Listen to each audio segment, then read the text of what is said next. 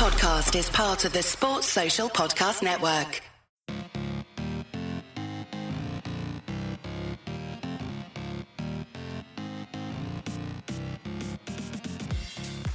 Hello, and thank you for tuning in to the latest episode of the Glasgow's Green podcast, aka GigPod.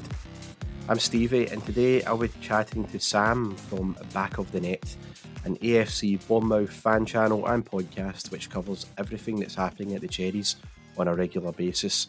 And he'll be chatting to us today about the imminent appointment of one Edward John Frank Howe, who is set to be confirmed as the new manager of Celtic early next week.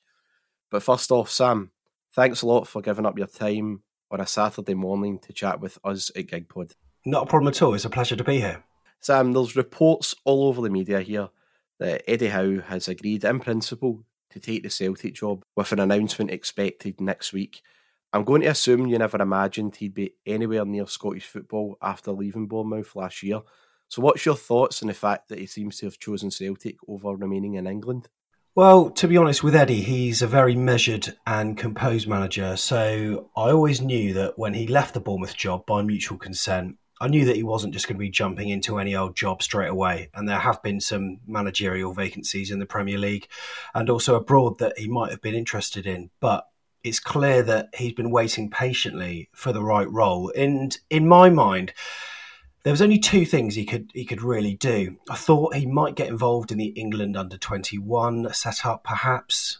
Um, Aidy Boothroyd there not doing too great at the moment. I think Howe would be a brilliant manager. He's a man manager. He brings young um, players and he trusts them to do their job, and he's brilliant at bringing through natural talent. Or it would be somewhere else. And when the Celtic job became available, I think a lot of um, Bournemouth fans sort of looked at that and thought that kind of club would be ideal. So, in many ways, it is not a surprise, but the caliber of club that Celtic are. I mean, look, yes, we were in the Premier League for five seasons, but we are still such a small football club that can be seen by the size of our stadium. So it's just amazing that someone can go from managing Bournemouth to managing Celtic. Uh, fair play to him. Focusing on Eddie Howe's work with Bournemouth now, Sam, he guided the club to safety in his debut season with them in the Premiership ended up in 16th place before finishing 9th, 12th, and 14th in the following seasons. In his fifth and final season, he was unable to save Bournemouth from relegation. But speaking as a fan, how do you feel his overall work was at the club? The word legend is is quite often overused in life, but he is a definite legend. He was a player for the club throughout the 90s and the noughties. And then when we were in financial trouble and ruin back in 2007, 2008, he took over the club as an apprentice, uh, running the youth team. And then he got the reins for the top job. And since then, it's been incredible. Yes, he had his little stint at Burnley, which I'm sure we'll allude to later. But the club is completely built around him. And that's one of the problems that we've got today. We're trying to cope with an Eddie Howless club the guy has such a grasp on all things around the club and is and he's really involved even the marketing slogans even everything on the wall is uh, you know geared towards his sort of affirmations and his philosophies. The way that uh, certain trees are planted around the training ground i'm not kidding. He is central to absolutely everything. So he's such a hard worker first in last person out really good at having personal relationships with a lot of the players. And look, when we got promoted to the Premier League, we were a team of misfits that he essentially brought together. Now, even the most optimistic Bournemouth fan back in 2015, when we got into the Premier League, never thought that we would survive. But we did, yeah, as you say, 16th place. And then our best season in the Premier League uh, was ninth. And what the Premier League allowed us to do was spend money. And I think on the whole, he can be trusted with that. But it's this team philosophy that has certainly managed to you know, carry him through. And whilst it was unfortunate with the way it all finished, his work at the club um, cannot be underestimated. And, you know, we're still struggling to come to terms with his absence even today. That's your words as a fan as well, but would you say overall that's the view of the majority of the Bournemouth fans as well towards Eddie Howe and his work that he did there?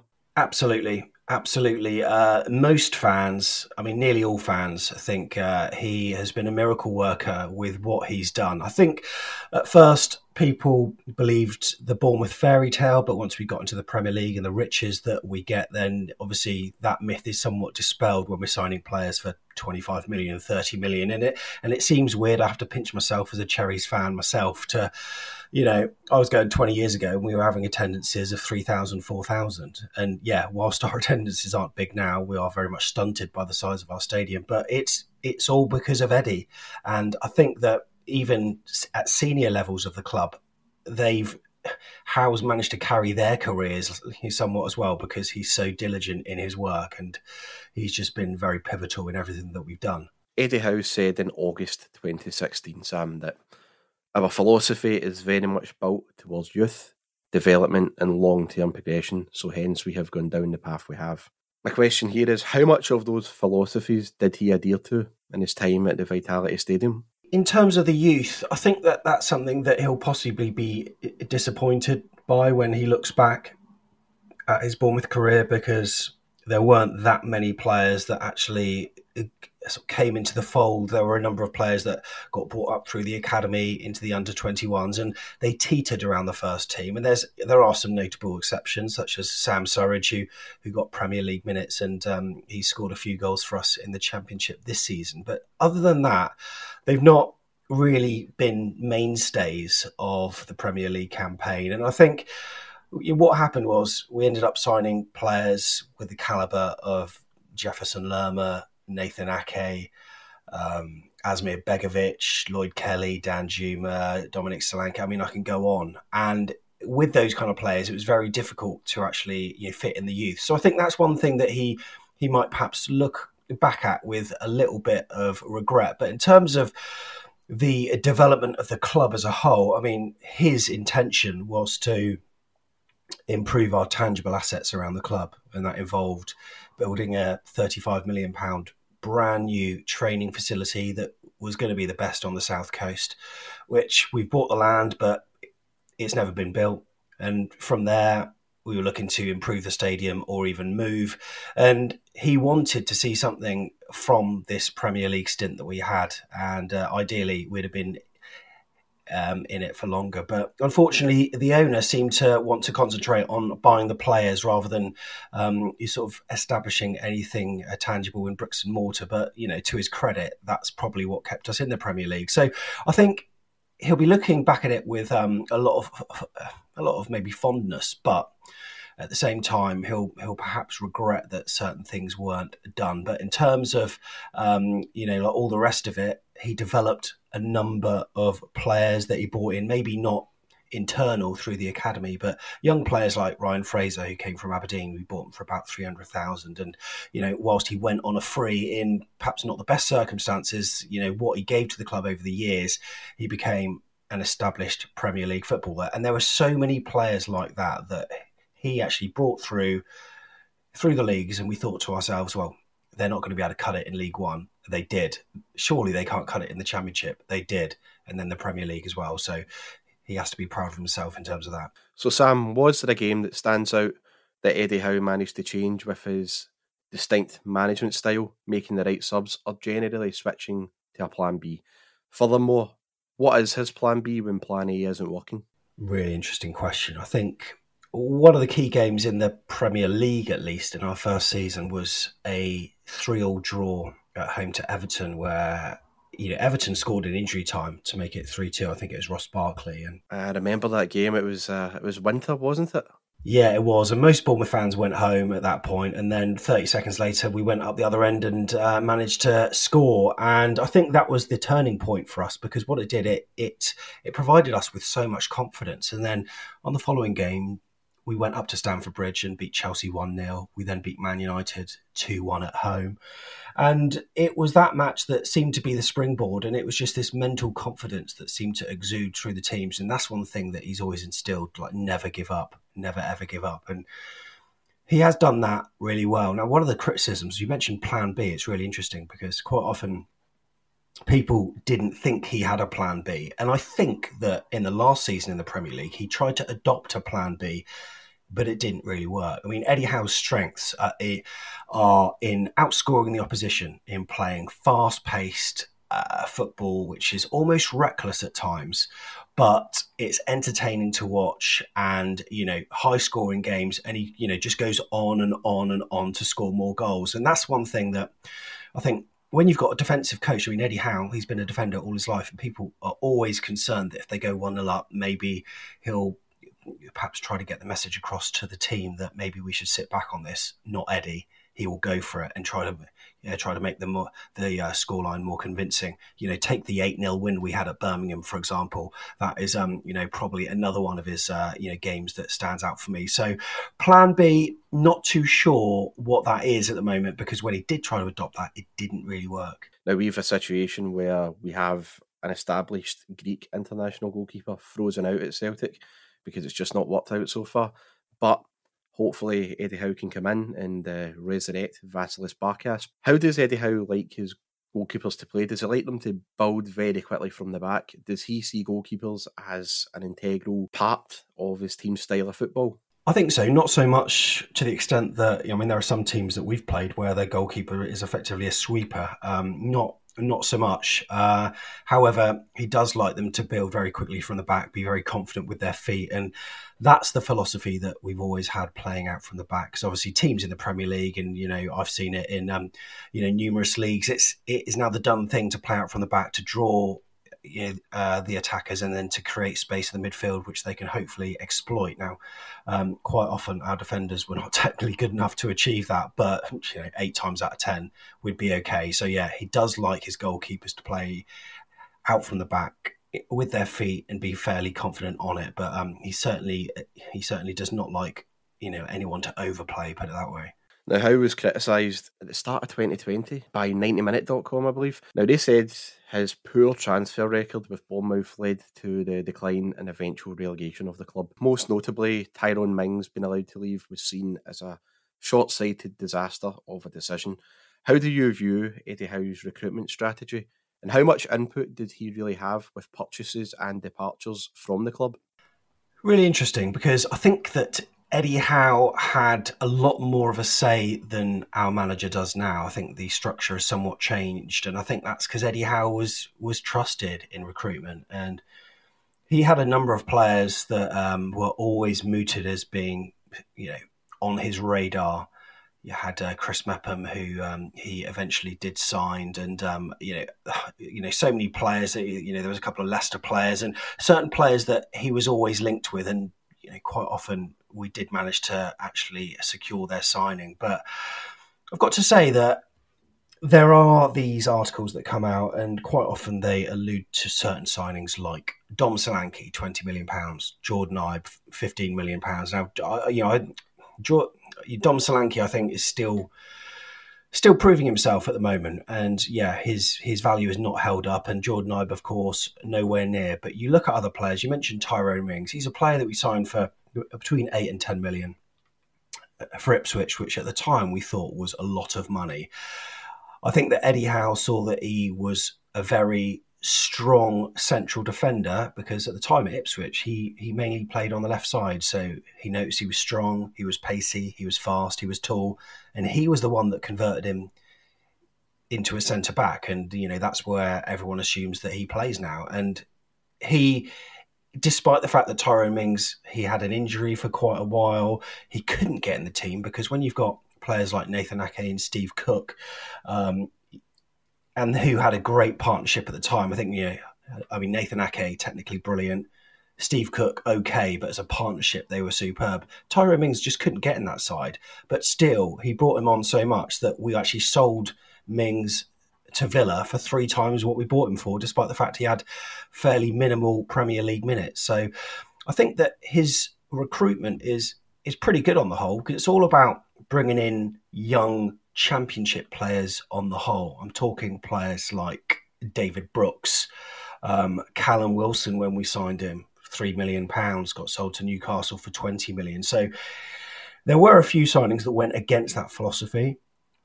Jefferson Lerma, um, he he doesn't usually sign players that aren't homegrown. I got to say, but um, he is a Colombian powerhouse signed him for Levante for 25 million. He'll retain his value, absolutely certain of that.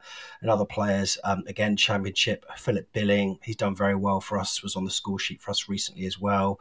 Uh, you know, Danjuma as well, who is a tricky left sided player, probably retains his value. So I think on the whole, articles like that are focusing on certain signings, but as in general, I think the recruitment's actually been all right. In October 2012, Howe left Burnley for personal reasons after a year and a half, returning to Bournemouth that very month and year.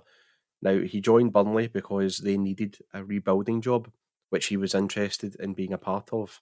Now, that's good because what's going to be carried out at Celtic is essentially the same thing. We'll have one of our biggest rebuilding jobs in our history. How do you feel he'll cope, though, with not having a mammoth transfer budget and being able to throw 20 million here and 16 million there? Because I do realise that in the early days at Bournemouth, he never had that money. He had to live within his means, and he did a fantastic job there. You reckon he'll go back to that tried and tested formula with Celtic that he was in the early days at Bournemouth? Yeah, and as you allude to, I mean, when he was manager back in the early days, we had transfer embargoes, we had little money, and he could only work with the players that he had and had to make shrewd signings in order to try to get us up the leagues. And in our first season in the Premier League, we didn't make any big signings. But I think not having a mammoth transfer budget, as you put it, will will probably help him out because he's he's almost going back to his roots. And I've got to say that this kind of twenty million pound here, 16 million pound there, as you allude to. I think even Eddie Howe himself would have probably been a bit uncomfortable with that. But it was the owner of the club, who is still owner now, that his focus was always on the playing budget rather than anything tangible, as I said earlier, in terms of bricks and mortar facilities. And he always wanted big star names. And I think it's sort of owning a football club is almost like a status uh, symbol for our our Russian owner. So making these signings, I think, was probably you know, more more motivated by him rather than Eddie Howe himself. So I don't think Eddie Howe uh, will have a problem. All he needs is just a group of players that buy into his philosophy, um, that aren't too big for their boots, that um, will react well about being brought down a peg or two, and just you know play for the club and play for him. And if he has that, then he should be absolutely fine with no transfer budget. So, in your opinion, Sam, what's Eddie Howe's main strengths as a manager? Hard worker, truly diligent. He overanalyzes the game, which is a good thing in football, I think. Um, he's always trying to think of new ways to improve training. Look, I mean, on our podcast, we've spoke to so many ex Bournemouth players over the last year, especially over lockdown. Players like Matt Ritchie here in the Premier League now, and nearly all of the well, in fact, I think every one of them has said that the training that he's done is the best training that you'll ever have. And it's fun it's exciting um, it's always different. And you know the actual atmosphere that is created on the training ground is so so good. And it's always carried into the match. And that's seen us progress just like we have. So in terms of his training it's good. His man management is superb. When he came to Bournemouth when he returned from Burnley back in 2012. He he took the whole squad on a walk down the beach and he had individual chats with each player for about 15 minutes and you know ask them questions about themselves and just you know try to get to know them again and just try to ask whereabouts do you prefer playing and you know what do you feel your strengths? And then he would say well look you know I've been watching you and I think these are your strengths and this is where you should be playing. This is what I think that you should be doing and trying to achieve. So he's so good with that.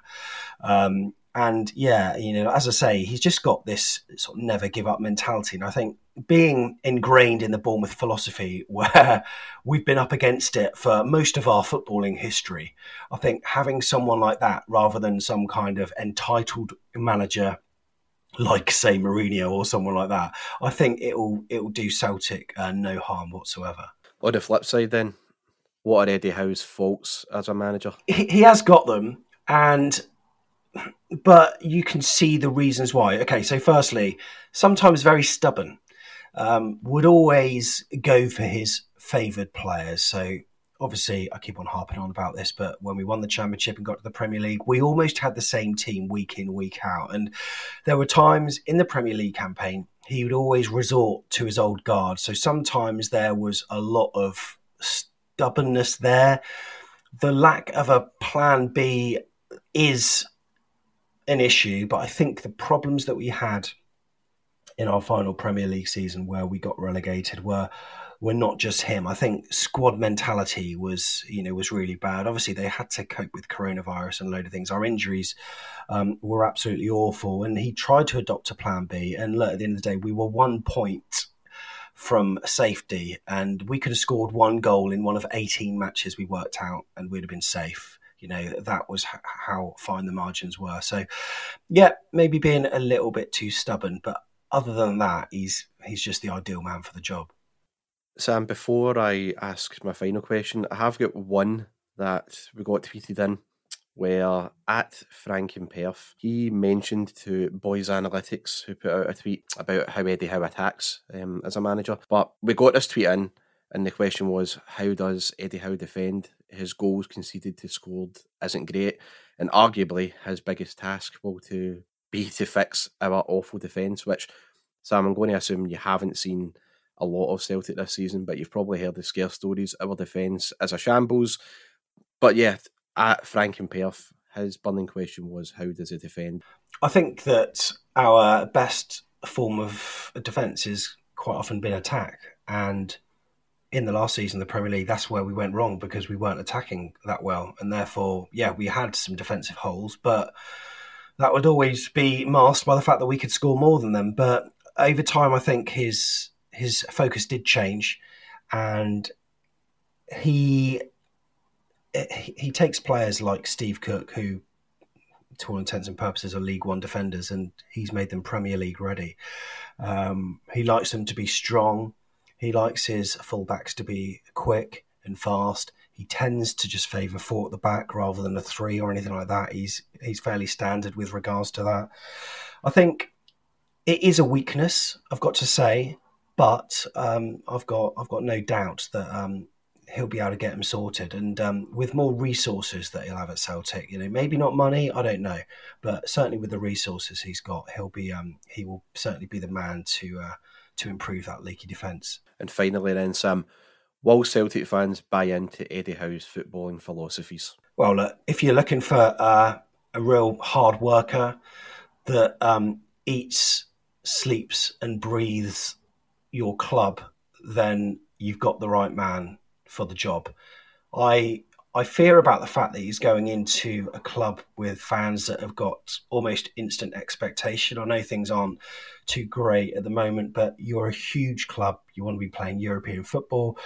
And it's going to be such a challenge for him. But if you want a man that is capable of taking that on, he's your man. He's not lazy whatsoever. I think, you know, it's going to be a steep learning curve for him, but I've got absolute confidence that um, he will be the one, you know, to win you the title again. And yeah, they will buy into him, and they'll just see that he's really well spoken, you know, really eloquent.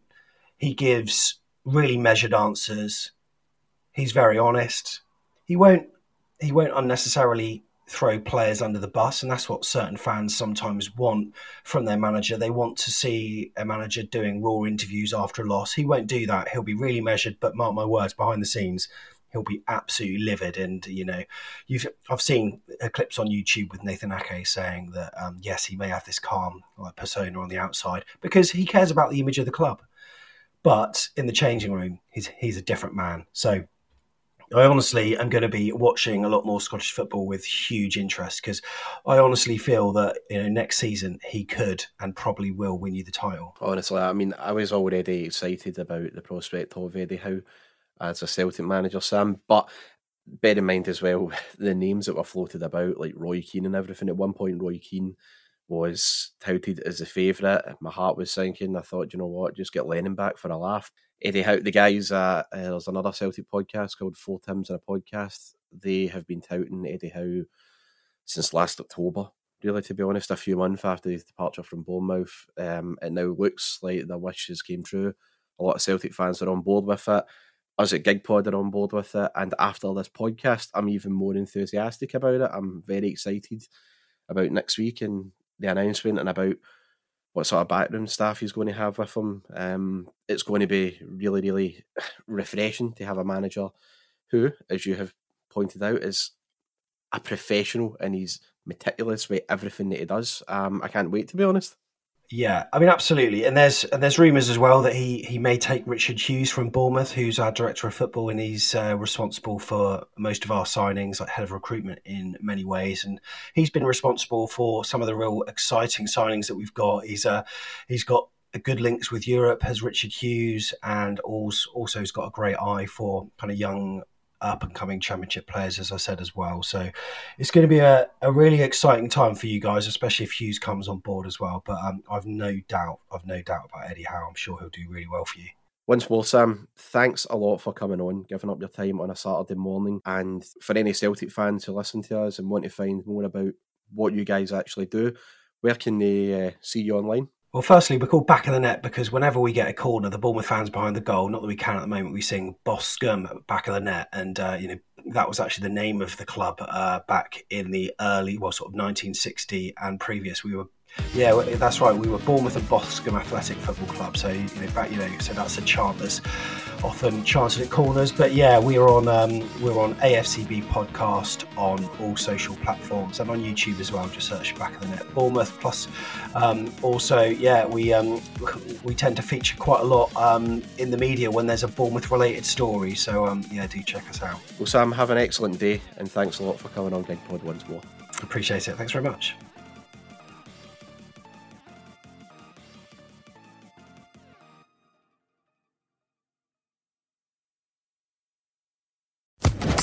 Social Podcast Network.